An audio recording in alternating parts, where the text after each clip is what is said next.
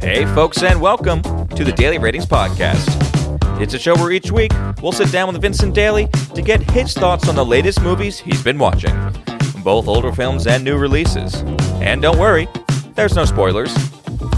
Vince will give a brief review of the movie, share some thoughts, and of course, then rate the film. The daily ratings are always fair, honest, and most importantly, they're consistent. On today's show, Vince will be rating and reviewing Biutiful, directed by Alejandro G. Inarritu. Extraction by Sam Hargrave. We have newly released Extraction 2 by Sam Hargrave. Elemental by Peter Sohn. And finally, The Flash, directed by Andy Muschietti. It's going to be a great show, folks, so stay tuned and enjoy.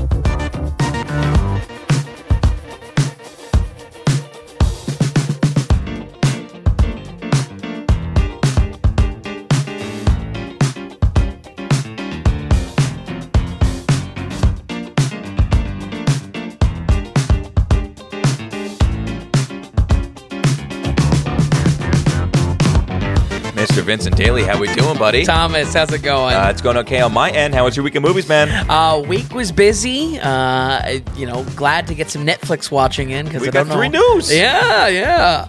Uh, was it the, was it a stellar week? Probably, Probably not. not. But but obviously we have the very the monumental big release of the Flash. Uh, I've been seeing. Oh, it's been disappointing in the box office everywhere. Yeah. Uh, so Still number one. Yeah. Still cracked number one. right, right. But uh, a lot of news on Flash. Elemental, not a lot of news on that. Yeah. And then extra- Extraction, I kind of realized it was a thing this week. Uh, yeah. And it's just like, son of a bitch, there's a two of them, huh? yeah. Who put that there? Uh, I watched I watched the first about 40 minutes Oh, of. Extraction 1 because you know it's just like all right maybe I can I can I can help out here on this one and then of course but the cool thing is we are wrapping up our Inarritu yes study yes uh, they, i had i had one slot remaining i was like all right i'm i'm doing it i'm biting the bullet it's been prolonged long enough Uh, it's a very new episode as far as movies go, but uh, all right, let's let's just get into the episode right away. So we'll start back in 2010. This is Biutiful. Alejandro G. Inarritu directing. Basically, we did all his films f- before this. We did all his films after this.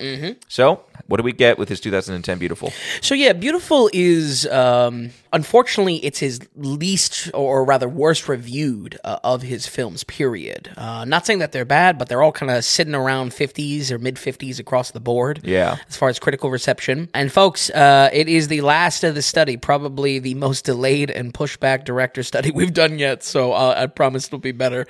Back in subtitles, uh, this is set in Spain, which again I think I mentioned on an earlier movie that after a while he oh no, it might have been for the review for Bardo that he puts aside Spanish films. Yeah. uh, and and you know uh, to his to his Hollywood fame basically. He does three American, Yep. right, and then goes back to Spanish speaking with for uh, for Bardo. Yeah, Yeah.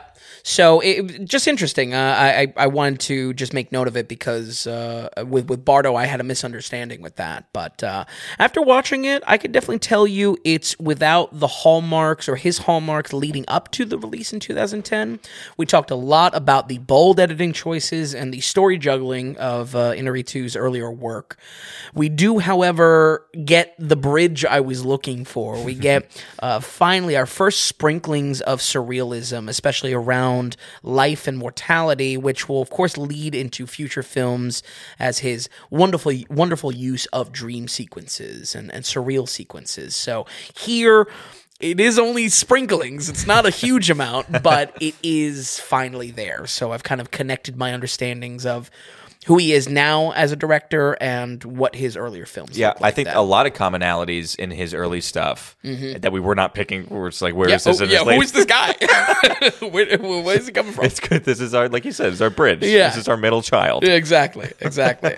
and maybe for that reason, uh, critical reception at the time was kind of spotty for that reason. Maybe they were expecting something different out of him. But uh, Yeah, I, I was doing more, just more research on him too. I, I'm to understand a little bit better. It's a loose trilogy trilogy, kind of an unconnected trilogy, but how he set it up about death, his earlier films. Oh, interesting. And it's just like, oh, okay, all right, that that works. Definitely a tone here. Uh, I mean, this film is Oh, really? existential. This too? Yeah, Oh, okay. yeah, absolutely. Uh, well, what, what what did you think was the? I, I think the uh, Amores Perros, Mm-hmm. I think Babel, and then what was the other one? Twenty One Grams. Mm. yes, oh, that's true. That's true. All are all are very death oriented. yeah. I had just, I mean, maybe that's not true. That's just what I read. Kind of. Yeah, sure. I always love when uh, these unofficial trilogies come out because it's usually by the director just talking about themselves, which is just like, all right, well, you can say anything. you Yeah. know? well, I know. it was Up- like up- uh, we came across that with Del Toro. Oh yeah. Oh yeah. yeah. Yeah, you had one masculine, one feminine, whatever I it was. think Yeah. he's up his own ass the most when it comes to. Oh yeah, this is my undefined trilogy. That I like to think of. the, the feud continues. I love it. Uh, Biutiful is a character study, though, uh, with a heavy focus on Javier Bardem's character. I believe it's pronounced Uxbal. Uh, it's U X B A L. Yep, no. Um, so I don't know. No, that's good. Never met a cat named uh, Uxbal. uh, a tough criminal character and an even tougher father living in Barcelona. He makes his living coordinating knockoff peddlers on the streets. He deals with a manic wife who endangers their kids, but he is a father above it all. The theme of fatherhood is one of the strongest tones of this film, with this being dedicated to Inarritu's own father, found out at the very end of the film, but really put a lot in perspective of why he would want to tackle this. Maybe as well, this is just me kind of projecting or, or, or even predicting, but why maybe he feels even comfortable to infuse a little bit more surrealism, something that he's comfortable in with his later films that he's writing then. So it, it, make, it makes sense as far as, you know, hindsight 2020, looking back at this and, and seeing where this hit for him and why he would want to tackle Right, this sure. project. All of that is challenged, however, by news that he has prostate cancer, uh, which warps everything he knows and warps his remaining days around him. Biutiful is a very unique film. I would call this a spiritual drama, um, and what I mean by that is that it's a it's a drama, but I wouldn't really call it a medical drama, even though it has to deal with this diagnosis for for Uxbal. It's really more so tied to how, with him having one foot in the grave, he's now ultra sensitive to death around him, uh, and gets what's what's thrown at him. Almost like you buy a new car and you see that car everywhere. Well, guess what? He's Right, right. he's almost gonna die, so he's noticing Death is everywhere. yeah, exactly. Uh, very early on, it's hinted that he has some sort of supernatural sensitivity that sometimes he's able to tap into. Uh, his mother, as well, is an old world kind of shaman type, um, believing in evil eye and doesn't believe in doctors or modern medicine. Instead, she has remedies that are equally alternative but also superstitious and kind of guides Uxbal in that way. So, this challenge of cancer encroaching into Uxbal's life puts him one foot in the grave and, and unwillingly he notices death around him much more. This creates an atmosphere and tone that like I said, is pretty unique. It's a contemplative, a, a contemplative type of film. It's very existential. We have uh, Bardem's character constantly questioning life around him and seeing his life change through the eyes of an imperfect man, basically on death's door. Our story does have two other groups of characters uh, connected to the production and operation of his knockoff business. Um, I was lucky enough in, in college to visit Barcelona. I can tell you that knockoff business is booming. so, so it's very real to life. But their involvement in the story, these other characters, these secondary characters, they seem important at first, but more and more uh, it's it's nowhere on the level of the story juggling we've seen previously and more and more really become echoes uh, in his life as he kind of slowly gets lamed into what's most important, which is his fatherhood. Uh, Interesting. His Yeah. remaining days. Okay. Yeah. Very serious film as well. I mean, Yeah, to pair this for sure. yeah, to pair this with Elemental and, and and the Flash, which is jokes a minute, you know. This was this was a refreshing watch for me this week because I, I really do like serious tones to it. I'll be honest, the first forty minutes is a bit slow and difficult to tell where it's going. It's kind of just establishing him as a criminal, yet a father, and you know, dealing with his wife you know, the way the entire film unravels, you're kind of just waiting to see where the drama is leading towards. Um, but believe it or not, prostate cancer is just one of the curveballs thrown at Bardem's character. Uh, the plot honestly shocked me with how many complications are thrown in. So, though it may feel a little directionless, though y- you might have to really like Javier Bardem's acting Yeah. uh, and this character work that's going on, uh, it is worth it because the film gets very complex by the end. And um, again, in relating to some of the supernatural elements connected to it. Some of these I mean, co- right there, that's a little bit of a bridge for him too. yeah, you do, dealing with okay, everything's normal, and then all of a sudden it hits, Mm. and things are a little weird. I mean, think of Birdman popping up, absolutely. things like that. Even even in Bardo, there was different kind of weird stuff going on. Oh, on. for sure, time. for sure. Yeah, definitely the surrealism in Bardo. You know how just things kind of spring to life around him in weird ways. Right, right. So, some of these conflicts are left, you know, slightly unresolved uh, and I think that could be a little unsatisfying for some. But I honestly really enjoyed how much pressure was added to the story once it kicks off. And again, that first fair warning, forty minutes. That sounds that's pretty substantial to have uh, kind of a pacing issue, but uh, I do think it pays off because of the character work, and I mean, who doesn't love Javier Bardem? He's a great actor. Yes. He, I mean, he does a lot of different stuff, though. It is a little bit of a roller coaster. Sure, I mean, he- he does rom coms and too. and Right. He's sometimes he goes into Spain and does stuff. I mean, when you go down his IMBD, it is it's a little waffly. Yeah, true. You know, everyone everyone sees him as Skyfall bad guy, Yep, yep. something like this. Yep. You know, I don't know what else when he does Desi Arnaz. Yeah. You know, people like him, but Oh, he was great as Desi. he could be he could be weird. He could be up I and agree. down. Yeah, and you get that sometimes with international. Just, just as Yeah. e- even just from the bird's eye, you can't see. You don't really know the quality of some of these international productions. Yeah, and that could just be also the movies that sometimes he picks. I will say, if you if he's if he's in a serious movie like this, delivering serious lines, then you can you can kind of count on him. Then, Mm-hmm. yeah, big yeah. time. absolutely, uh, and, and such a a center focus to the character work of this father. Uh, And it's two and a half hours. If I'm assuming a lot of him, almost every scene. Uh, almost every scene. Yeah. Uh, again, there are these secondary characters that kind of pop in and out of his life. Sure. It, by no means is it anywhere to the type of story juggling we saw previously with, um, you know, the, the works that we've been covering with Babel and 21 Grams. So. and now Alejandro, although there's other writers, he is also writing this. So, Mm-hmm. is it good? I mean, is it just does it feel natural and everything like It that? It feels very personal, and and again, I think think, if him, there's I think. any kind of connection to the later work, this is where surrealist elements are getting put into put in, uh, you know, into the production Yeah. or into the into the plot uh, of what we see, and honestly, that's that's wh- what represents his later work that he is writing more and more with. yeah, So- big time. It's just really that pacing i think is the ultimate uh, or not the ultimate but unfortunately the the big barrier on this one and where i would kind of agree with some of the sentiment uh, on this film however. Uh, by no means is it a bad film but it's probably the weakest of Inarritu's films because you really just have to love spending time with bardem's character as his life collapses. It's not exactly a good time you know? So uh, you gotta have to, you, you kind of want a heavy drama again uh, if you like any kind of supernatural spiritualism i feel like it's done very tastefully here and uh, was really uh, how it unfolded into a much more dynamic piece.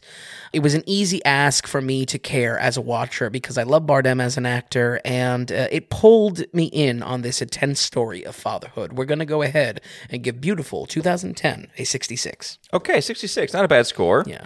I still think for a specific day. Inarritu's batting average is still pretty damn good. Yeah, it's very he's- good. Yeah, he's he's up there. A couple questions for this one. Sure. Was there anything you said his mother was kind of like all natural? Yeah. Like not a fan of like modern day medicine. right, right. Was there anything that she suggested or did where you'd be like, oh, I would definitely do that? I can't say.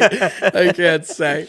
Uh, she's more so. I, it's in that point that she's casting doubt on the chemotherapy okay. and whatnot. Um, and then and then another one. I think a great movie. What do you call it? I there's a word for it, and I can literally every time we're on the podcast, I can't think of what the word is. But I so I just say in my head a double header. Like Okay. what would be a great movie to pair with this oh, movie? oh, like a double feature. okay, thank you. You're close. It's just like you know, You got 88 episodes in. can't Double header. We'll So call it a double header. I like it. Yeah, a great double header in my opinion to Okay. this. Okay, not seeing either movie is uh, Last Holiday with Queen Latifah. What, she's what three weeks to live. So Oh, really? Yeah, she's diagnosed with something. She's gonna die. So Gotta get Queen Latifah. You know, when I think of Javier Bardem, it is almost second nature to think of Queen Latifah. They should do a show together. Didn't we mention Queen Latifah on something? We recently? did. I The brought her up the equalizer. Yeah, yeah, yeah. Because she's the equalizer on television. But I just think, you know, Javier diagnosed with this. You're gonna die. Queen Latifah. Last holiday, you know. I would She put goes, you in "Let's get- charge of bundling like discount bin DVDs together. You just tape them. That's the double header That's fun. That's actually that could be a really good time. in the alternate timeline. A little compilation on the site too. I still want to do our amnesia special. Oh yeah, I I do too. To my dismay. Okay, 66 for Biutiful. Again, uh, can definitely strike for you, but he kind of have to be in the mood. It's Yeah. not just a sit down and let's turn this on. You know, it really did uh, remind me of something we covered recently, which was Tar with Cate Blanchett. Um, not that they're Hmm. even, I don't know, and not that they resemble each other at all. Uh, it's just that it was just such character work. You know, Yeah. what I mean, you are there for the actor uh, and actress. Um, I'm looking for, a, speaking of bridges, I'm looking for a bridge in between this, this and our next film. I gotta extract, yeah. Talk about putting a movie on in the background that you don't have to care about or pay attention to, I think. Uh, this is 2020 Netflix released Extraction, Mm. directed by Sam Hargrave. I think, I don't know.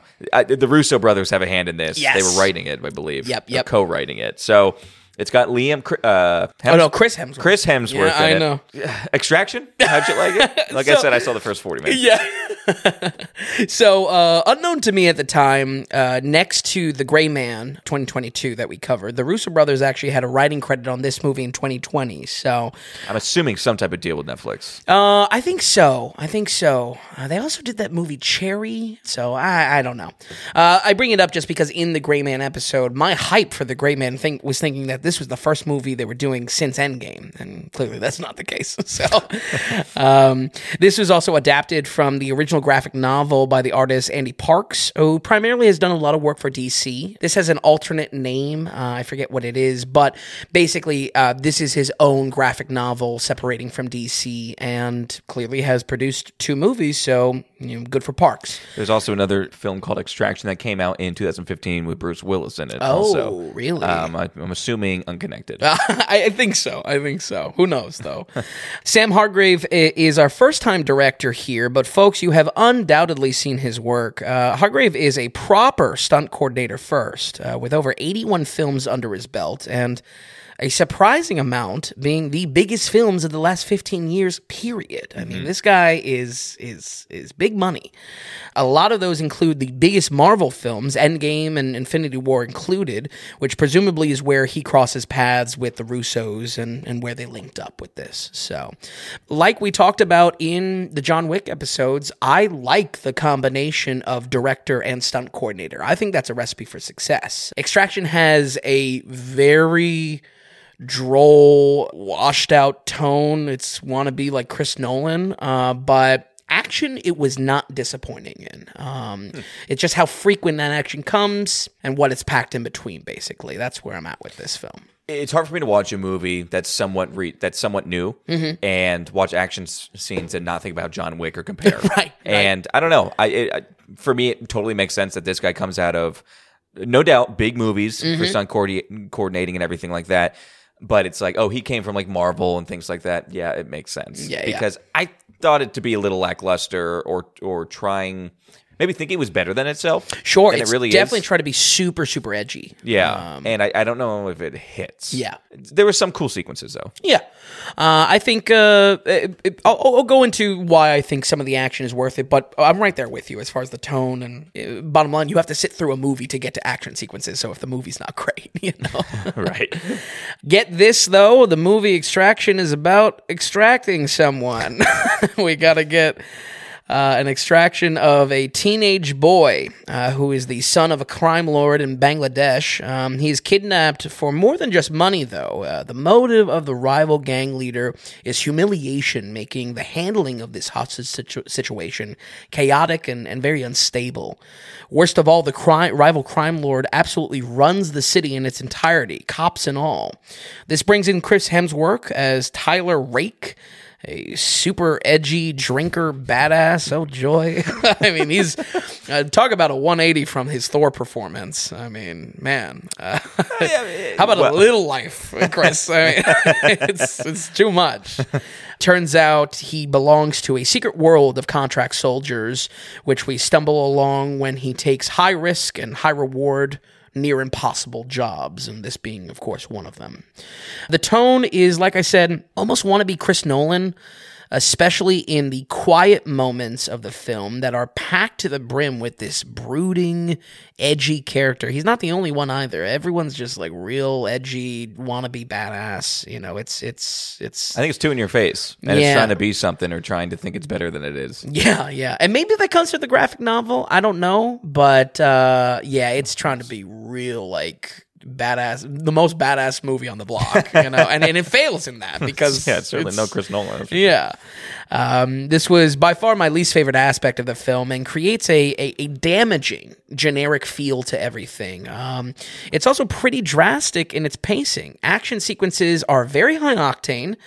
And like I'll touch on in a moment, are absolutely the reason to watch it if you do decide to watch it. But when the movie slows down, it slows down to an absolute crawl. I mean, this shit goes from boiling to lukewarm very quickly. Worst of all, the movie starts to feel formulaic in how it layers the action and these quiet moments in between, one after another.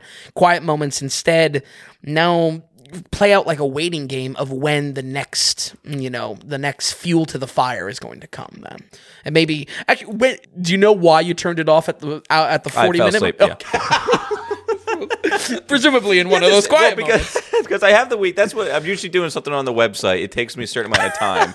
like I finish up the newsletter, and then it's like, okay, let's turn this on, and I last as much as I can last. right, you're in it When as long as you can. When I put on something like Extraction, you know what I mean. Now, if I put on something like Lord of the Rings, Yeah, oh, even even the animated, I'm gonna make an effort here. That's great. I gotta find more Lord of the Rings content. Uh, that's, that's that's how I'm gonna get Keep me awake. Keep them engaged. But um, I mean, like my again, my problem was spot on on generic. Yeah. and the quickest and easiest way to sum up the film almost. Mm-hmm. yeah. And I think it makes sense because especially those slow moments that really kind of drag. It makes sense because we're getting it's coming from a guy who doesn't do slow, who doesn't know slow. Sure, sure. You know? So yeah, so when these brooding moments come come into play, it's just like it's it's a waste. Yeah. Uh, I I think I'd rather them not be in it at all. I'd rather Hargrave do something like the raid and that it's just all action. Just Um, never stops. yeah, Yeah. and maybe it would be exhausting, and maybe That'd that'd be be, awesome. a different critique. But yeah, It'd be uh, quick. It'd be like what? This is an, two hours. Yeah, Maybe like an hour and twenty five. Right, It's right. just nonstop. exactly. So Because Chris Hemsworth's fit and everything like that. It would be great so. to not hear him talk. Because you're right. Everybody thinks they're so badass. and Edge is very. It's, it's, come on. just now. the opening scene with him, he like he wakes up from a nap and like jumps off a cliff into a into a lake. Yeah, it's yeah, just like all right, okay. But while I might not have cared for the edgy tone, uh, the action is undeniably good and has some awesome fight choreography that perfectly displays Hargrave's pedigree. First good fight scene comes in about 20 minutes in and does not disappoint. I I believe that's where he first gets in contact with the kid and you have the like uh, it's like a hallway type of fight. yeah, close quarters kind of apartment. Yeah. And uh, just, I, I honestly, I was in love with the camera work. A lot of super low camera angles, allowing for interesting placement uh, of the camera during the fight. There's, I, I would say, among the two iconic uh, filming styles or choreographies, one is the uh, a lot of twisting movement to the camera, which lets you know you don't really see it that often, but oftentimes the camera will twist with a takedown or a punch. It'll it'll a lot of times just track Hemsworth's hand. Right. Camera work isn't afraid to get up close with punches and grapples and uh, like I said, often will track Hemsworth's hand specifically. This this translates wonderfully in highlighting just how fast takedowns feel without breaking up the action in the edit. And I think in combination with that is the edit itself. Surprising amount of action is presented in a simulated one take, which makes for some killer action sequences. Um, these one takes are easy to spot. Uh, when they're stitched together. He's not trying to really make a one take Right. for these action sequences, but I feel they still they still feel great and sold me on the otherwise dry movie. Uh, I felt a lot of love was going into these action sequences for that reason. I think I disagree with you. I think I'm actually a little bit disagreement. Okay. On it, I don't know. I maybe I just thought like they were a little lackluster. I- Okay. I, I don't know. Well, I, thought I- maybe you and I could kind of film those scenes. Twist the I mean, camera. you want to talk about there. beating up my own ass? I mean, right there with Del Toro, but I don't know. I, it was good. I, like better than Marvel. Sure, Be- better than Marvel. I'm not, I'm not saying like it's classic Marvel. Yep. Uh, whatever Marvel foo or whatever they call it. right, right. So it was like gritty. It had a grittiness yeah. to it. But again, it's just tough for me going from those like some of those John Wick scenes because Mm. it's so fresh in my head, Mm-hmm. and going to this, and it's like, all right, this is like 2020 Netflix. I just Yeah. feel like it was exactly what maybe you'd think it would be. Sure, sure, and, and and obviously I'm tuned into it specifically just because uh, you know I, I'm I'm recognizing that Hargrave is a coordinator and Right. director here, so maybe I'm putting too much emphasis I, on. I don't want to say I don't want to say it was bad. That- I don't want to say it was bad, but just we've had some really good action Hmm. kind of around, and I just think this is somewhere in there. Yeah, Somewhere I take meandering in in the middle. Yeah, I take your perspective though because you have a good eye for action, and you know where I tuned into it was Mm-hmm. that action man, action sequence about twenty minutes in, and that's where I was really tuning into. He does like this like a a frame split. Uh, and like the camera's like basically in his crotch, but it, it's cool because it's tracking the, the punches he, he's doing to the left and right. Right, it's right. twisting. It's it's very Yeah, dynamic. like I said, not bad. Definitely not bad. Right, right. Um, I guess maybe I just wasn't blown away. Sure. And at the point of uh, being blown away in John Wick Four, maybe I'm expecting too much. Also. Mm, true, true. Going off the high for Mm-hmm, yeah. sure. Uh, I was coming off of Sisu, so I was just happy for a little bit more grounded Ah, action, and not tossing landmines at people's heads. And it's 2020. Like we'll see with Extraction Two. Really, I'm, I'm really curious to see Sure. what gets stepped up there. Yeah, absolutely. Uh, I really love the uh, location work. Uh, it's a big highlight specifically, uh, and another great example of locations being key to good action. It, a working theory, a working daily ratings theory. We'll see if we can we can flesh it out. The setting, uh, or rather, setting us in this hyper busy streets of Bangladesh is chaotic as a backdrop for action, but oftentimes is just straight up scary in the in its criminal underworld. Uh, mainly, what shocked me here was how often child cartel members are used, and no less in action sequences. It's it's pretty wild sometimes. Uh, that could be easily a praise and a knock, depending on the viewer. I, I was into Bangladesh being this chaotic city that, in addition to the you know the little bit of lines that you know the cartel uh, leader runs the the the cops.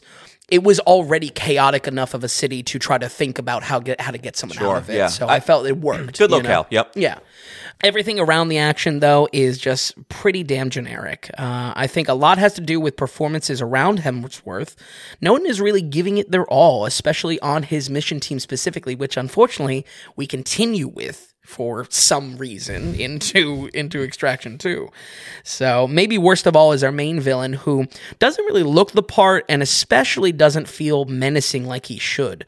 Uh, this was reminding me of the same problem in 2019's the gentleman where the main villain is just not doing it. Uh, i'm sorry. Uh, so uh, identical kind of critique that's just I mean, eh, the villain wouldn't have elevated this anymore because they probably just would have made him super gritty. Right. The villain is better in two, though, so I can't help but feel that that was a, a you know a key reason why this wasn't hitting as well. Okay. So, I'll be honest, Tom. Uh, Pre-podcast, you could not get me to watch this if you held a gun to my head.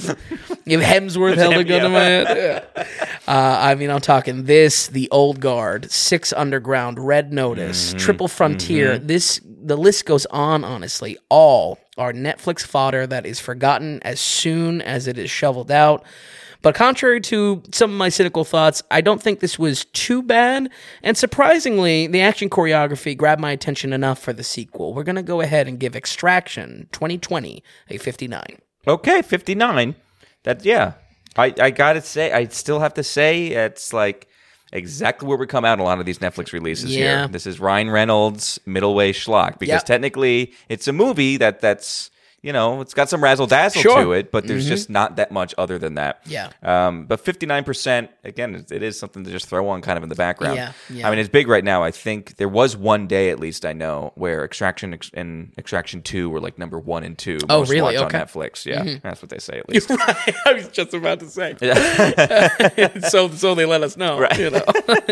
Uh, before we jump into the second film there, let's just remind people that we are going off the value for value model. So if you're new to the podcast and everything like that, we don't want to deal with corporate advertising. We don't want to go ahead and, and just pitch a bunch of products to you, waste your time with that. What we want to do is kind of set up something different value for value, which means so Vin and I host this podcast here. Mm. Vin watches the movie every week. We have a newsletter that comes out every Tuesday morning. We have the website as a companion to it, kind of just like a it's we're making our own IMDb slash Rotten Tomatoes mm. kind of of all our own content. And the point is that's creating value. And if it's enough value to you that you appreciate it, you're getting something from it, enjoyment from it, whatever, uh, then we appreciate if you give us back some value. And how you do that is you go to thedailyratings.com, you head over to the donations tab, and through your monetary support, uh, you become a producer of the Daily Ratings. And that's showing us that you're getting some value here. When you become a producer, along with your donation you send in, you go ahead and write out a note, you send that along with your donation, and we're going to read it here on the podcast, whether it's questions, comments, critiques, love or hate, or or whatever. If any commentary or questions you have for us, basically. absolutely. And that's kind of how we're setting up this model. We're early on, so you know we don't expect donations here every week. We're, we're going from an audience of zero and building slowly and slowly and slowly. So the more you listen, or the more you find yourself enjoying it, that's value right there. That's value in your pocket. Could you give us some value in our pocket? Uh, again, it's kind of cool because we just we consider you an official producer. You're going to mention on the episode as well, And we uh, love the in- dialogue. in the podcast notes. We absolutely love we the dialogue. We really love the dialogue, especially if there's any kind of value to uh, you finding new movies, following along with the director's study, and like we always say, throw And the some people do, yeah. You know, we're, we're happy to if you if you hate my opinions, guess what? There's a way for you to hear, for me to hear it. Hey, we're approaching episode 100, so we have got a lot from our back catalog that we're slowly trying to get on the site, although Mm-hmm. it's very slowly getting it on the site.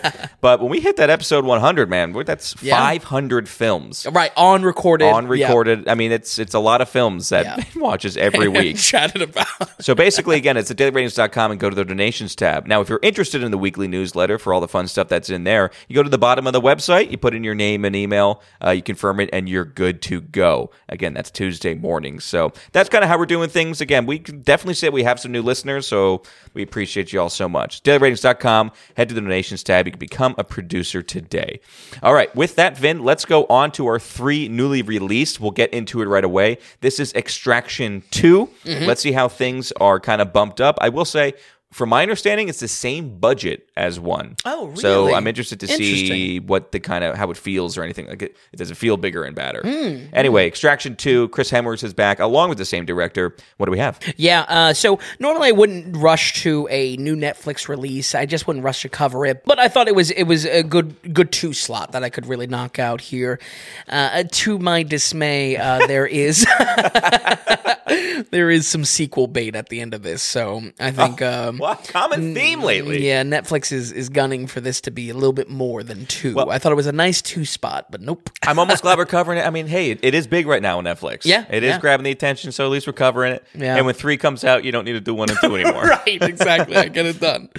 Uh, we are back with the identical production team. Uh, Sam Hargrave is directing, and the Russo brothers writing once again. Uh, and this is largely a sequel. I think no one was asking for, but No. Like I said, the first film had some substance where it counted most in the action choreography. Picking up as a direct sequel to Extraction 1's story, Hemsworth is rescued from near death and questioning in his moody, edgy way why he continues to walk forward at all. He's really, I mean, he's really an edge lord. He really, I mean, he's, you know, give him give him some Linkin Park to listen to in his in his headphones, and he's he's he's at home Yeah, I basically. mean, I'm finding I'm really not a fan. Yeah, the the tone the here is the oh of the actor. Uh, yeah, Chris Hemsworth. and total. Yeah, yeah, like I don't like the Thor character. Yeah, and I don't like him really in the other stuff he does. Right, Much right. unlike a t- Channing Tatum, where I kind of like him. What do you think he's just like this dumb jockey douche almost? Yeah. I like him as an actor. yeah, yeah. know? And then honestly, I can't I can't stick up for Hemsworth because he was in that uh, other Netflix movie Spiderhead, which was a little bit different in the middle of jokey and Oh, yeah, serious, and yeah. he wasn't good in that either. Bit of a letdown. Yeah, Yeah, we like his brother more. Yeah, He's in Snowpiercer, right? uh, I think so, or maybe the show. I want to say the show. Oh, okay. Yeah. Oh, I thought he was the main guy. Well, anyway, Yeah. the show's not. The show's not good. Oh, right. That's what I've heard as well. Uh, but uh, after all the heroics and the impossible feats of the last film, like it or not, he has a huge reputation that now attracts yet another job. Uh, this job is to extract a mother and her children from a Russian radical group, but comes from a past personal relationship that sparks his fire to push onward at least for one to maybe two more movies. Either way, folks, I would say that you can jump right into this one if you have any interest. Watching the first one gave little context and by no means is required, and I'll come right out and say it, and this is a slightly better sequel. So Okay. uh, jump, you know, go go right for the meat, basically. You don't have to worry about the first one. Yeah, not too much ketchup or anything like that. Exactly. Yeah. And I think that's also why it really didn't crack 60s for me as well. That it, you know, if this was maybe required to watch the second one, maybe, maybe, you know, it goes there. But Right. uh, once again, this hyper moody, brooding tone has come back with a vengeance, and little is done to improve upon it. We get some more insight into Hemsworth's character's past, where it was only wispy flashbacks, uh, hinting uh, towards a motivation in the first movie. And regardless of the tone, uh, it just still slows these scenes to a crawl with no real answers once all is said and done.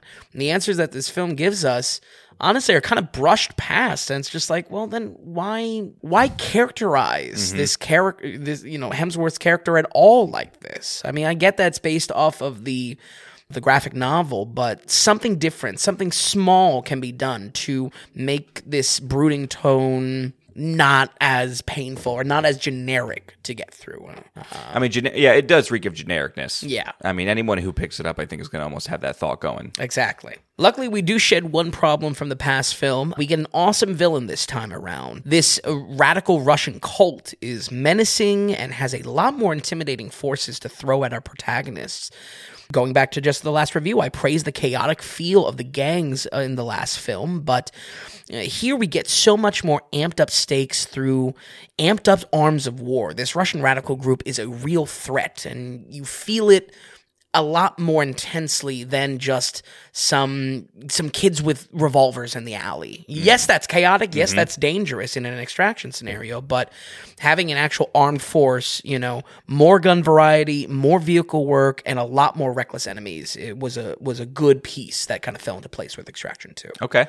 On that note, the action does feel the same, but has a lot more production behind it. I honestly thought the budget ballooned with this. I didn't really look into it, but I mean, you would think honestly, but everything I found on it, it's right around the same. They're Wow. right around high sixty millions. Like I was seeing, for I was seeing the first one was sixty five million. Mm. With Extraction Two, I saw seventy, but I saw mm. sixty five as well. Wow. So right there in the same vicinity, kind of. Interesting. And the reason why I, I find that interesting is just because there's so much more vehicle work with this one. With that, how that one take happens.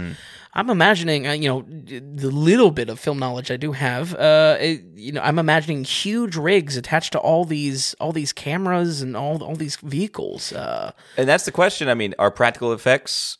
What is the expensive thing? Is, Right. Like, is it the CGI or the car chase is easy to do? Sure. Because all I got to do is buy some cars and not have to deal with so much digital edit- editing. Yeah, You yeah. know, it's I really don't know the the nitty gritty of it. Sure, sure. Uh, but once again, it, it this has it where it counts. Uh, the camera work locks to Hemsworth's movements, uh, leaning in for takedowns. I really enjoyed just how much it, it clearly just is tracking his his fists, and I feel like that just makes for good scenes in action. Uh, you feel the takedowns as they happen. We have these pseudo one take sequences again, which are a delight to watch. Specifically, there's a car chase that is really elevated because of this style. I mean, it would have been just any other car chase, but because this one take is now weaving in and out of cars, uh, weaving into the inside of cars, uh, and snapping to where the attention is in this chase sequence, I think it, it elevates it quite a bit. There's is 100% a prison riot scene that is ripped off from 2022's RRR. Uh, still great, but a total ripoff. Uh, so uh, I'll have to I'll have to flag that on the website somehow with with ripoffs. It- it's just a great action sequences with how the how or a great action sequence with how the choreography works. Kills are a lot more gruesome and a lot more brutal here, and gunfights in particular feel a, bit more video gamey in a good way. There is a sequence on an escape train that is it not only feels like a classic shoot 'em up level, but also is 10 out of 10 the best fight sequence out of these two movies. It was awesome. Okay, Uh, okay. I really enjoyed uh, pretty much all of the main fight sequences. Again, it has the same problem that you have these spikes of high octane action, and what is followed up or what is bookending them uh, in between, or what is sandwiching them, is just such a boring, gritty, wannabe badass Yeah, movie. yeah. It is badass when the action is there. Yeah. It just, there's not enough. I mean, right, because when it's not, it's just not. yeah. so it, it, it's real conflicting. Um, I would say this one alone for that train sequence lands a little bit higher. Reminded me of some of the very interesting fight choreography you would see in Hardcore Henry. That how Hardcore Henry used this first person perspective to uh, design basically how the action was going to play out in just the same way these pseudo one takes these uh, you know being locked to hemsworth's movements. It is inspiring the action in this one a lot more uh, than even the first film. I have to say 2023 probably will go down as a year for horror films above all else but action lovers are eating good between this, John Wick 4, Sisu, and hopefully a Gareth Evans project, if it doesn't get pushed this year, it's been a really solid year for action. right. Yeah.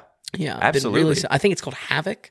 I don't know. I think that's a Netflix. Okay, we'll keep our eye on it then. yeah, I would love to do a Gareth Evans special. Uh, If it was in, pro- if it was this far in production, and maybe the writing was already done, so they just go into filming. Sure. Who knows? yeah, who knows? But I think it's a solid year. Even Equalizer 3 and Expendables 4, while I don't think they're going to be good, it's still big action IPs coming out this year. I feel like it's giving horror a run for its money of what was easily, you know, Well, as far as IPs and, and box office ticket sales, yeah, Yeah, Because I mean, Mission Impossible. Sure, You sure. know, yeah. Absolutely. So I thought this film still had some miss- misses, but it did not disappoint with slick action in a Netflix release that is easy to throw on. We're going to go ahead and give Extraction 2 a 62. Okay, okay, sixty-two, getting it. Okay, A little bit better. a little bit better, a little bit better. I would say if it wasn't for the action, if it wasn't for some of the action sequences specifically, it would not crack 60s. Right, but again, know. maybe just go ahead and jump into this one if it's just you want to turn your brain off at the end of the day. Maybe maybe skip to just the action sequences. That's, that's, that's sacrilegious for me to say. Is, uh, is rec- recommending movies in their entirety. Right, right. Yeah, maybe get a highlight reel for this one. I, I want to talk just a little bit about Netflix in general. Sure. The Gray Man cost two hundred million dollars. Red Notice, the one that no one talked about ever with right, The right. Rock and Gal Gadot Yep. and Ryan Reynolds, that was two hundred million dollars. Wow. The Six Underground with Ryan Reynolds was one hundred fifty mm. million dollars. Triple Frontier Yep. was one hundred fifteen million dollars. What, what even? fr- No one watched Triple Frontier. No Has one. anyone even heard of it? the Midnight Sky. Oh, I don't- I- I really don't know now. Uh, good-looking guy that everyone likes, George Clooney. Hundred hundred million dollars. Right. The extractions that nobody wanted, right around you know hundred and thirty Yeah. combined. Yeah. Combined. Just no one was asking for it. No Yeah. one needs it. No one enjoys them. They're Mm. not good movies, and it's so much money that each person could save multiple dollars, like potentially even per month right. if not even just per year. And it's like I with, with the rising rates on Netflix, I just want to say it's cool, guys. Like you don't need to do all the content. right. Your own. Just pick the battles better. Yep. Uh, I just they're rising and rising in price because they want to do bigger and badder movies, Mm-hmm. and they're not doing a good job at understanding good cinema. Yeah. You know? I mean, I can understand Netflix as a the first to the to the to the pond, uh, at needing their own content in case everyone pulls their own IPs off of it. But I think at this point, yeah, uh, smarter with their spending. Just I, pick some winners. Yeah. Yeah. I mean, I mean, if you take Netflix comes out with so much, but take the big blockbuster films. Yep. You know what I mean? I mean, their their win ratio or their percentage, their overall percentage of what they would be if Mm-hmm. we were to rate every one. I mean, come on, it would be it would be in the dirt. Mm. Yeah. terrible. I love the first one. First one they came out with was um, uh, what was it? Commandant. Oh, What is Idris Elba? uh, Beast of No Nation. Beast of No Nation. Oh, phenomenal. a g- phenomenal Yeah, movie. And yeah. I was like, okay, Wow, we, we have Netflix another is a player right? now. A player. Yeah. Now it's like what? Yeah. the move for another Ryan Reynolds movie? No, no. Here you go. Here's another one. you want more Adam Sandler? Sure. Right. I, uh, I'm totally with you. Was- and, and that's a great example. hundreds. Beast of No Nations, phenomenal Yeah, movie. hundreds of millions of dollars to the point where it's probably billions. Oh, that could sure. just like just please give us the money back. We don't need the films. I, I think I, I think it's a great commentary too because it really is on people's minds about this raising rates with with Netflix. Yeah, um, well, because it's just like it's starting to get up there now. Yeah, I mean, and is it worth it? Is the content dude worth over it? two over twenty bucks a month? Mm, come on, man. I mean, it's it's we don't. I'm a sucker for that new Black Mirror though. oh, you should have watched it. Season six, uh, yeah, little by little, I got two episodes under my belt. I'm not the so. biggest fan. Of. I just don't like Jesse too much. The actor. Oh, from, really? uh, Okay. Breaking Bad. He, yeah, he's he's grating for me. Yeah, yeah. But uh, okay, anyway, so that's Extraction 2 with a 62%. Let's keep things moving on here. This is uh, a, a big release from Pixar. This isn't just straight to Disney Plus. It's it's a proper in-theater film. Right. This is Elemental, directed by Peter Sohn, who we know from The Good Dinosaur. what, you, what, you laughing? yeah, I'm laughing at the Good Dinosaur. the Good Dinosaur was I don't know. It was at the edge right before Disney had started. Yeah, like yeah. really started to tank. But it is their big one. This is big Disney Pixar release. Let's get into Elemental. Vin, how did you like it? well, my opening note is this Pixar joint is directed by the man that brought you the most forgettable movie of 2015, The Good Dinosaur. no, that's not. That, that doesn't take, as you would say, the. I don't think that has the crown. No, it doesn't have the crown. From we had some crap that came out last Yeah, year. Yeah, true, true. Strange Yeah. World. Oh yeah, Lightyear. yeah. Lightyear alone, Yeah. absolutely. uh, and I really can't say this didn't meet expectations though, because from the trailer, this film looked like the most forgettable shit I've ever seen. Uh, it's like opposites attract uh, elements. All right, okay. like I get Pixar is able to work wonders with the simplest of topics, but this just looks so surprisingly baby, so so surprisingly goo goo gaga. You know, Right, it right. was really. It didn't feel like the good for kids, good for adults Pixar trademark that they're known for. You Okay. know? there is a, a a familiar personification of these characters that just feels so straightforward. Right. There's just like, okay, yeah, the fire one is fiery, got it. Okay, Right, right. You know, folks, uh, this was a watch with Mama Daly uh, after the tragedy of seeing Beau is afraid with her. Ah, of course, yes. She still refers to it as Brian is running, which, is, great, yeah. fantastic. uh, Tom, we're in the theater, right? And she goes, Vincent. These people, they're, they're a little too grown to be seeing this. huh?" she could just not wrap her head around adults seeing Pixar a Pixar movie. Period. She's just totally shitting on them. I was like, I love that. That's going in the review. That's good. Our setting is Element City, uh, a New York like melting pot where four elements coexist together fire, water, earth, and air. Uh, it's a straightforward romance telling the old love story of opposites attract as a young fire girl named Ember and a water guy named Ripple get to know each other and get to know each other, uh, get to know their ways specifically there's a lot of focus in this film of kind of understanding the other side of the tracks, understanding what another perspective on life may be. Uh, we focus primarily on Ember and her experiences living in the city as an immigrant family. Uh, much like the Pixar film Turning Red from last year, uh, family pressure and expectation, specifically in an immi- immigrant family, is the conflict of the story, which uh, I, I think is worthwhile exploring. Just maybe not so in a once again generic package. Generic is the is the word of the episode. But understanding proves to be the best solution as Ripple is able to show Ember a new way of looking at the world. Tom, uh, I, I may have an all time great comparison here. This is like the baby version of 1989's Do the Right Thing. this is trying to tackle like de facto racism in a kid's movie, for sure.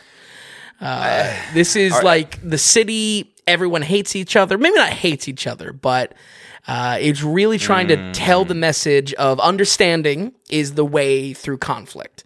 Uh, and that's do the right thing. Because Spike Yeah, Lee yeah, deserves literally. a writing credit on this. Now that movie you liked, Right, I mean, right. that, yeah, that was almost a must watch. I think. oh, absolutely. I, I, I I mean, I'm not surprised about that. Yeah. it's like, oh, of course. Like, uh, what are we talking about in the media? I don't know. right, right.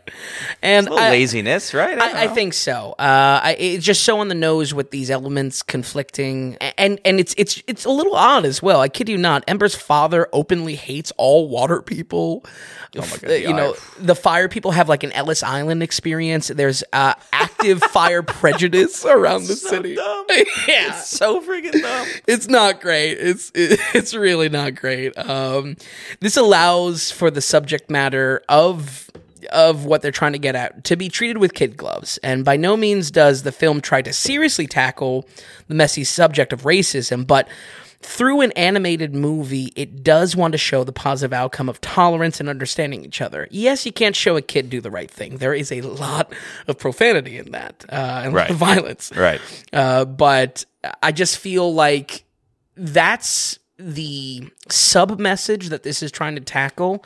And on the surface, it's just like the most generic romance possible. I just feel like they could have done more if they really wanted to tackle this. This was almost felt like an afterthought uh, to say, "Hey, we got a lot of we got a lot of different people in this city. I wonder what cities are like." you know, I mean, it's I just I bet it was an afterthought. Yeah. With that kind of crap, I don't know. Yeah. What's annoying is it's just like I could spend so much time on it, Mm-hmm. but it seems so lazy, and Yeah. you could go about it in such better ways that it's almost opening doors or opening conversations that this is how things are in the world and they Mm. don't have to be this way when in reality you could just be like showing good people doing good things Sure. and not have it so like down your throat. see everybody hates each other but there's elements of good out there Right. And I think that's what kind of cre- turned my stomach a little bit with uh, the depiction of Ember's father. Like he's he's supposed to be kind of a good guy. He's also kind of the antagonist, just like the mother was in Turning Red.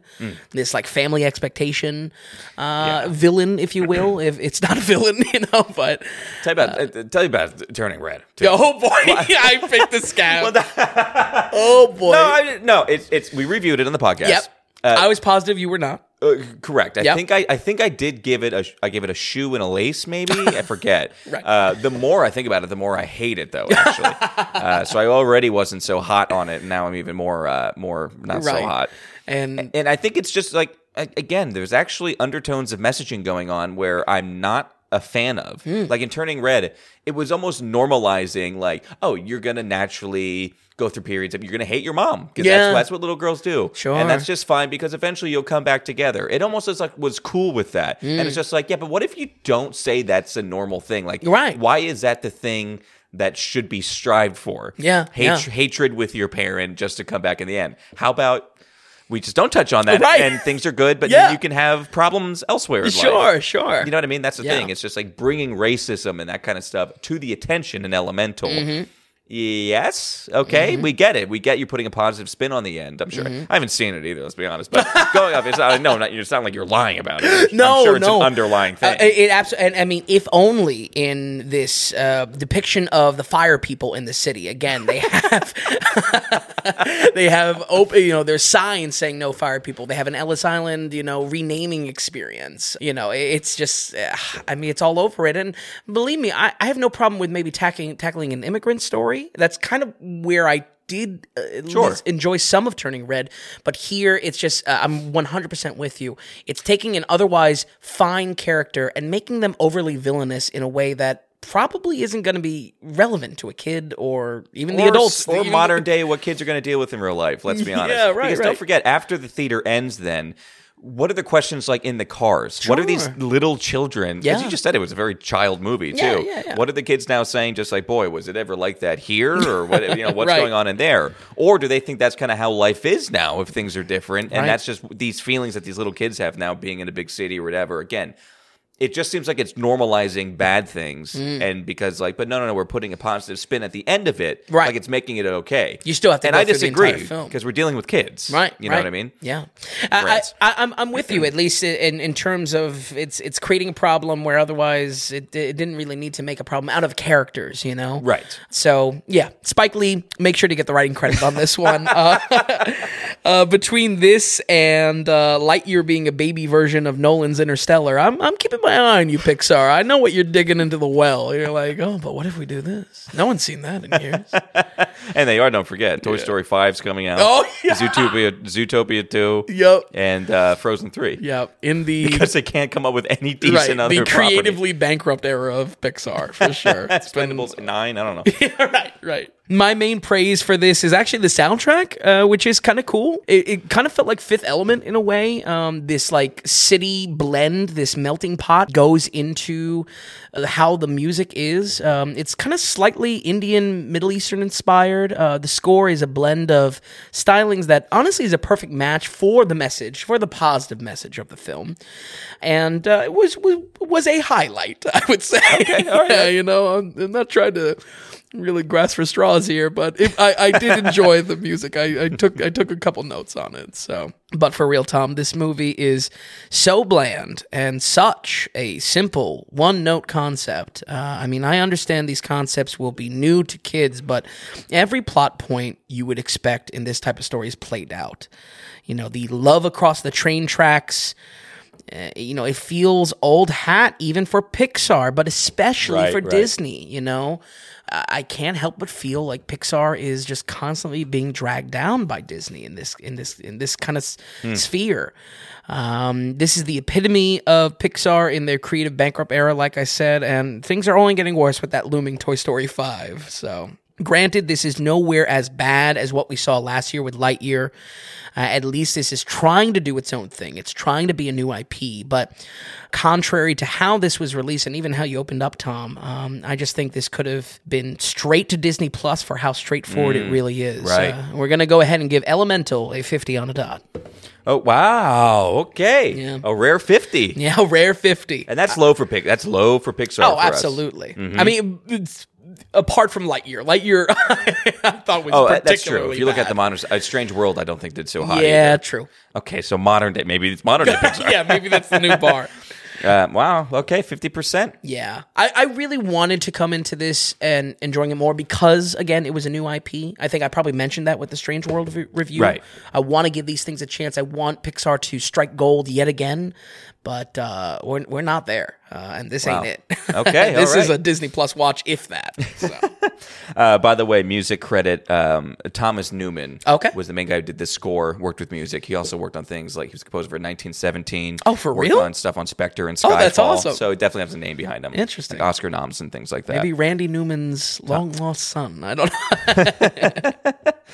Uh, his father was notable film score composer Alfred Newman. Actually. Oh, okay. There's too many Newmans in I know. Hollywood. okay, so 50% for Elemental. Sorry, it wasn't so hot. Uh, Sorry. Let's keep it going. uh, we'll keep it going here. This is the one. This is the talk of the town. Ezra Miller as the Flash in The Flash. Much anticipated for good, for bad. Sure. Let's just get into it as a film, though, Vin. How did you enjoy enjoy The Flash? Uh, it's it's complicated. Uh, I'll, I'll I'll mention this later in the review, but I'm really torn between three very separate scores on this. Very okay. Yeah, uh, and man, it's just because, whew, man, does this film make its own bed? I'll tell you what. I'll tell you what.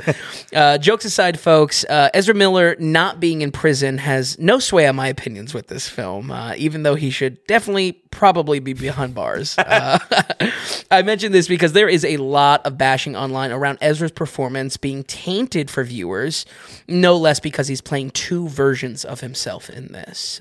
This factor has outright hijacked certain reviews, missing the point if the movie was good or not that is going to be uh, your own personal tolerance if it actually bothers you. As a critic, I, I'm a strong believer that art is separate than artist, and my judgment on this movie is for the movie alone. Uh, believe me, this doesn't Yeah. this doesn't paint any uh, this this movie in any better of a light. Let me say that this movie fails on its own in a lot of ways. But- yeah, and I would say too, like I th- would say we have our limits. It's not like you know after the after the Cosby rape allegations come out, we're not going to go review his old comedy albums. Right, right. There's a limit. You know what I mean? So I think. For what this film is, and still how big it is, and the budget behind it, and the talk of the town, is ever, Right. if we're gonna watch it, which I think we should, uh, no, let's. How is the Yeah, film? yeah. How is the film? I think, and I think we're good at that. We can cut through kind of the BS that's going on. absolutely, absolutely. It's a lot going on. I mean, tell you what, it is a lot going on with this film. And I mean, inside the movie. now, Oh, I'm right, right. about. Yeah. Of course, of course. It's kind of insane that this is our first real fa- Flash movie, and for Flash comic stories, uh, you know, th- this really just jumped in the deep end. Uh, Flashpoint um, is what this is based off of, and largely considered the most famous and best Flash standalone comic that's out there. Uh, this story was also key to the real world comic book reset that DC had along other, alongside other stories like Crisis on Infinite Earths. It's it's honestly very appropriate for this to be uh, shedding light on how the DCU will be continuing forward. I can say I would have liked maybe a little bit more of a definitive baton pass to the DCU.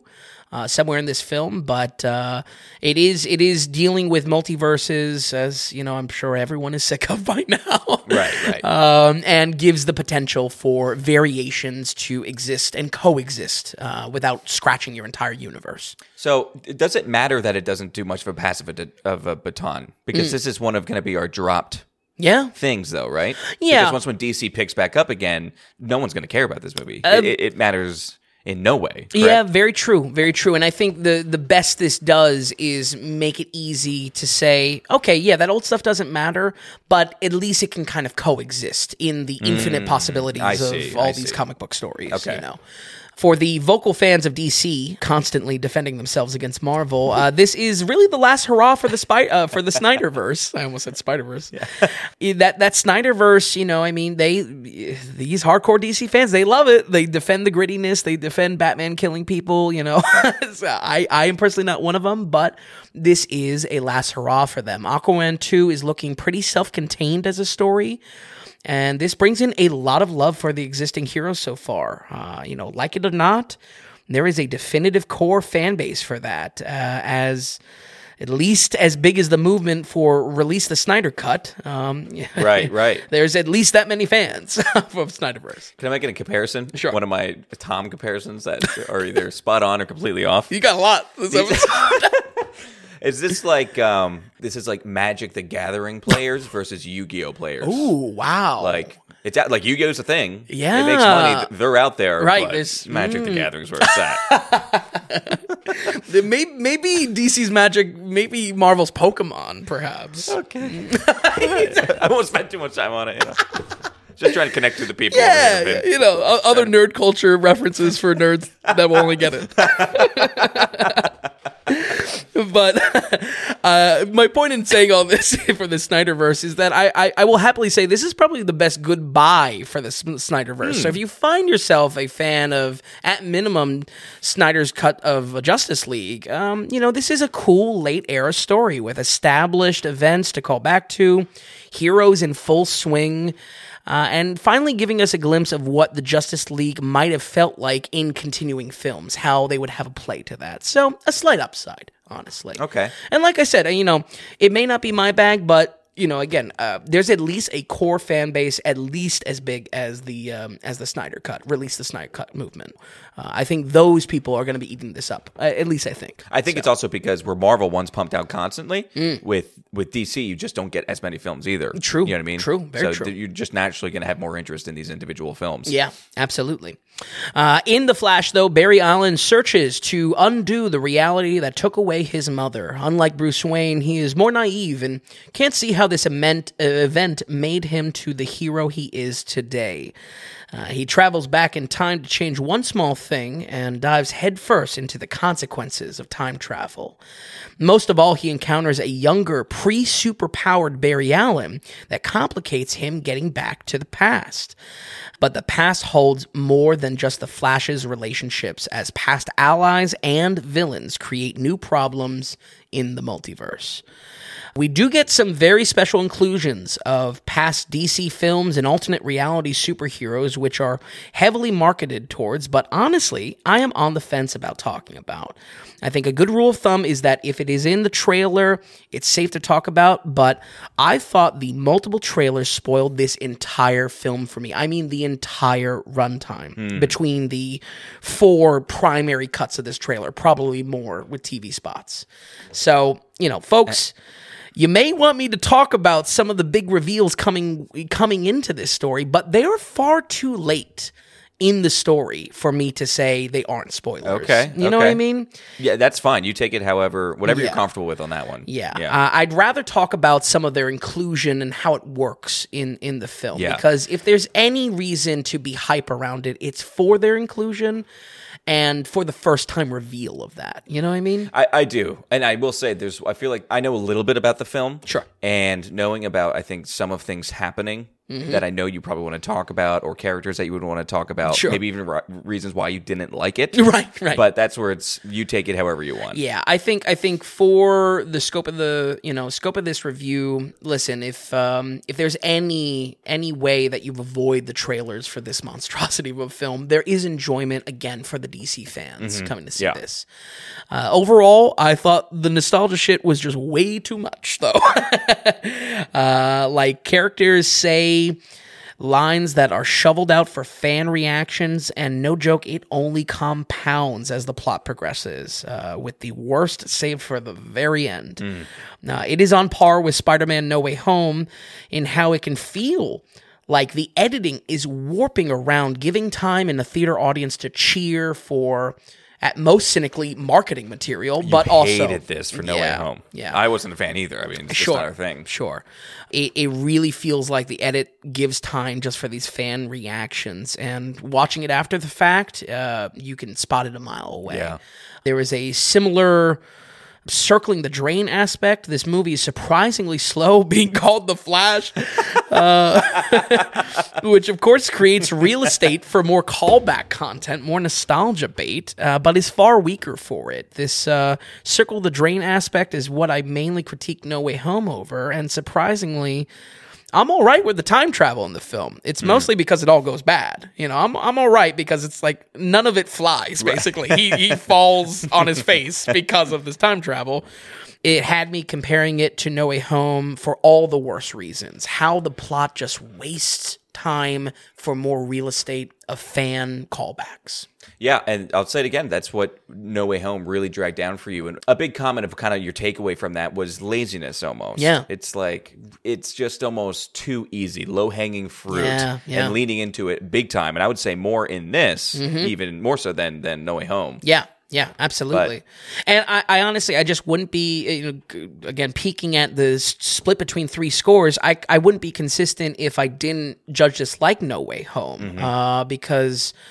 Uh, You know, both are just equally as nauseous uh, as, uh, as as as each other with with this nostalgia based shit. Ezra Miller is a highlight, though, playing two Barry Allens, and might actually be one of the best parts. Um, uh, the Flash is a super jokey character, if you've ever come across it in any kind of media. A younger version of himself, uh, working as the idiot, works surprisingly well. I also love the Flash as a character, period. And on my note of this being a late era comic story, we see him have many powers not shown before that are just awesome. Uh, the Flash is really at like what the Flash is meant to be. That's just that's just great to see. I feel like that's a serious win for this film, being the only Flash movie we're probably going to get in 40 years or something like that. You know? you know, having him need a huge amount of calories is a fun limitation this movie cooks up, and I honestly wish they even used it even more. We see a lot of cool applications of his powers, even if the story does kind of put him on ice at times for this kind of real estate of nostalgia bait. Mm-hmm.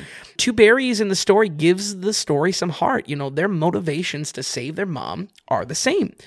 And the driving force for the film is, you know, is never out of sight for that reason. I would say Ezra Miller is probably on the screen a good 85% of the time. Wow. He's never really off the screen. So having two of that character and being driven by the same goals, I think that's good work for a standalone Flash story. It could be impressive, yeah, Yeah, because yeah. you can almost see it's just you could be done with this guy twenty minutes in if Oh, it's bad. For sure. Yeah. For sure. So there was a, a fine balancing act that was that was achieved there. So I was I was happy to see that because again, as I've been joking for weeks on end Hmm. about Ezra Miller, uh, the fact that he was not sinking this um, was again where I was kind of conflicted with this. uh, Yeah, extremely ironic. Yeah. yeah.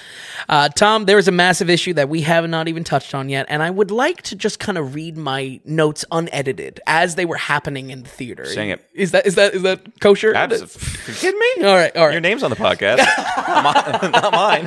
Well, you unedited. Make sure the mics are on for you. So these these are my reactions. These are my actual bullet points as they were as they were unfolding on screen.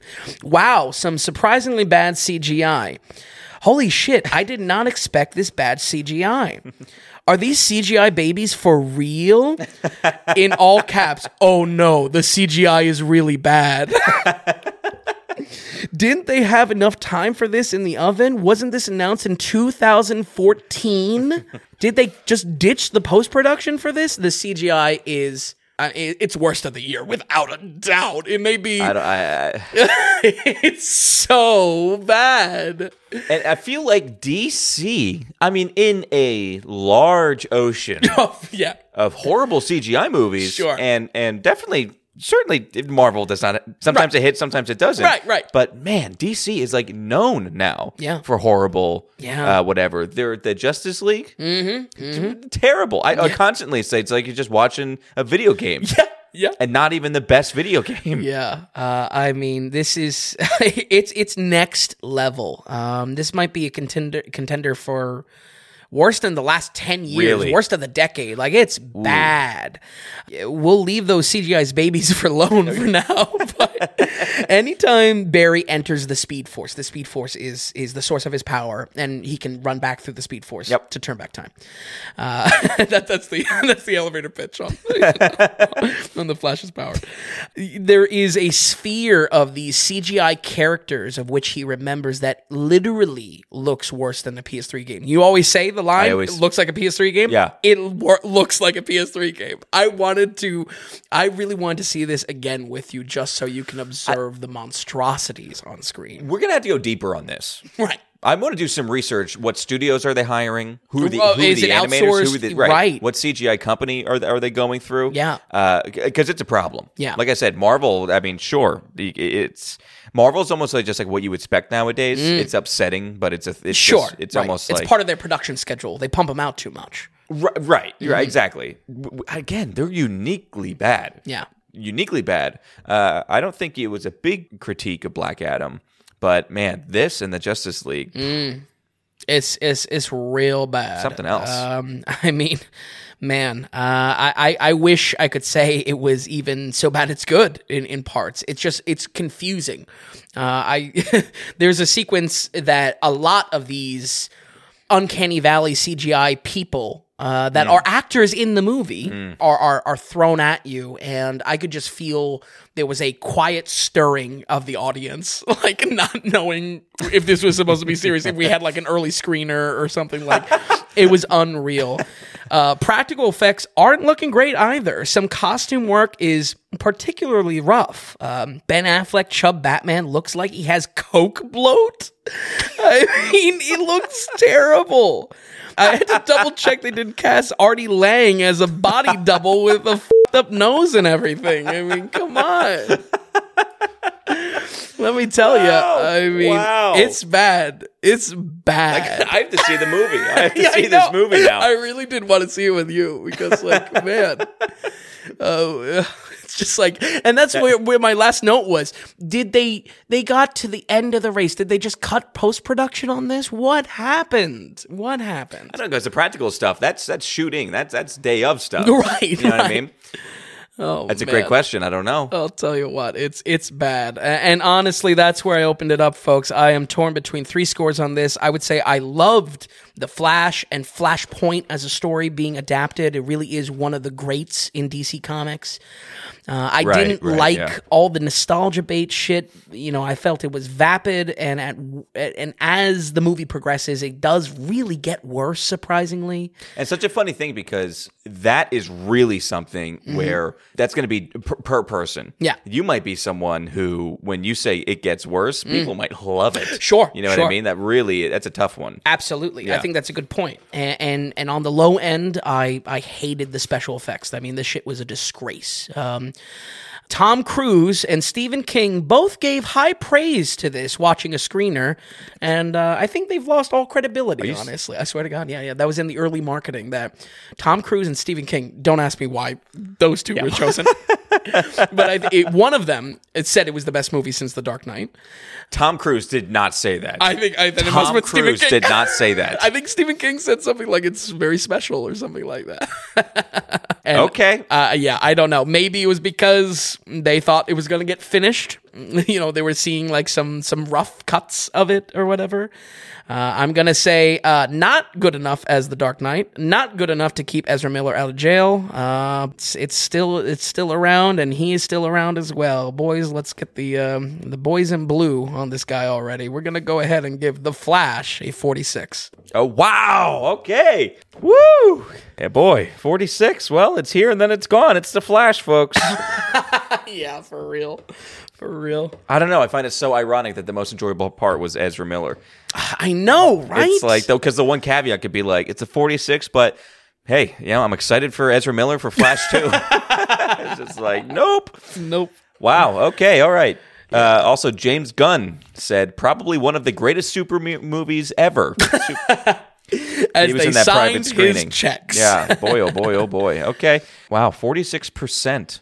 I don't know what to think of it. I really don't. I don't know because some of the nostalgic stuff doesn't bother me as much. Okay. It can. Sure. And it can come off across as lazy, but It's also one of those things that if it hits, it hits, and that's kind of up to the subject matter. Yeah. So you know, by chance, like, would it be fun to kind of go through your others? Like, did you have actual three scores in your head, or uh, not really thought through. I settled on the last one, but definitely one was lower and one was a little bit higher. right, right? Uh, the one lower was how much I really wanted to put emphasis on that god awful CGI. It's everything. I don't know. Maybe I, I I don't I don't know if you and I care about it more than other people. I know, like producer Sean can't stand it either. Mm. Sure. I don't know. It's it's it's definitely a bugaboo for the both of us. Yeah. and I think for good reason. Yeah. Because it can make or break a film if you're just leaving us outside the bounds of reality almost Yeah. or visual. You know. Yeah. Uh, eh, but uh, the shame of it all is, like I said, I think um, this is a very cool comic story to adapt. I like The Flash finally getting some solo spotlight. And if you are uh, a Snyderverse fan, this is your goodbye. Uh, this is your farewell song. Uh, so that's where I was on the positive end, where this could possibly hit a little higher, because I think there's a lot of areas that it works. But man, oof. Are there areas that it just it just doesn't work?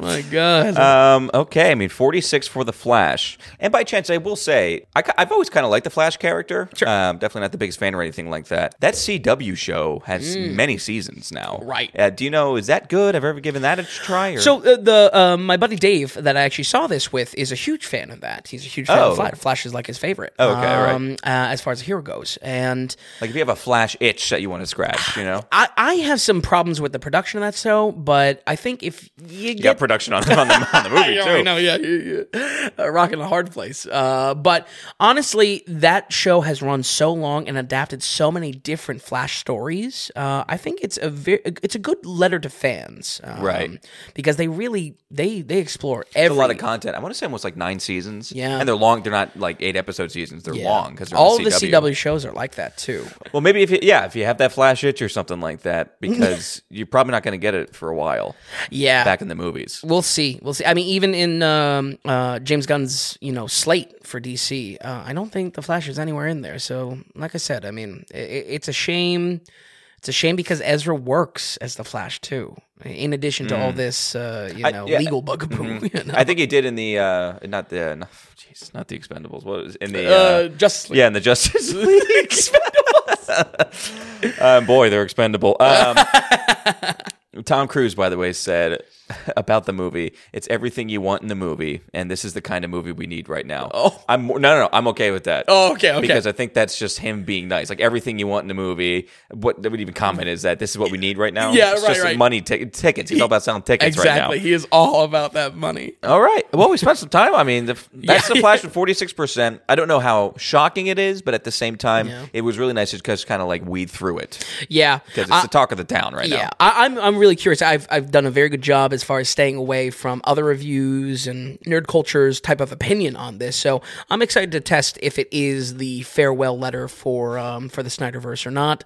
I ho- I hope it is for the fans because I'm I'm not just The trying fans to. like it. Right, right. I'm not just trying But- to endlessly hate on it. Uh, so if it does it for someone, a, f- a Flash fan, fantastic. It just wasn't doing it for me. Totally. Yeah, that that's totally fine. Yeah. Uh, very, very. We're in this. We're. I don't know. We're in this like Fast and Furious puddle. Oh, That's- sure. yes, we are Still in the fast puddle. Thought of a clever name for that. the oil drippings. Uh, Finn, anything you want to touch on here or, uh, before we roll credits or? or Uh, I'm sorry for going along, going on so long for the Flash. no, that's okay. That's okay. I was I was chatting it up a little bit too. Okay, folks, Vin, thank you so much for watching these. Thanks for stopping by. We have some great weeks coming up. Yep. So we appreciate it so much. Folks at home, we're going to run this down one more time here. We have Biutiful uh, with a 66%, Extraction with a 59, Extraction 2 with a 62, Elemental with a 50, and The Flash with a 46%. Folks, thank you so much for listening, and we'll see you next time on the Daily Ratings Podcast.